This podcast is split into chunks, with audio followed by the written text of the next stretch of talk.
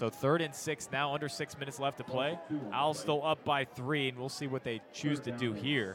They were going up tempo shotgun the last three plays. Foster and Benyard in the slots. Daniels the two back. Orbit motion to Foster. The snap. Drops back. Five step drop. He's got Benyard at the 20, at the 10. He's got some room.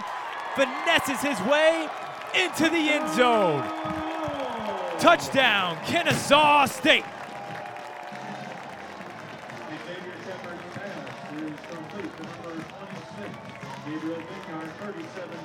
Xavier Shepard finds the sophomore Gabriel Benyard for a 37 yard strike. And the Owls go up 9 to nothing over the Buccaneers.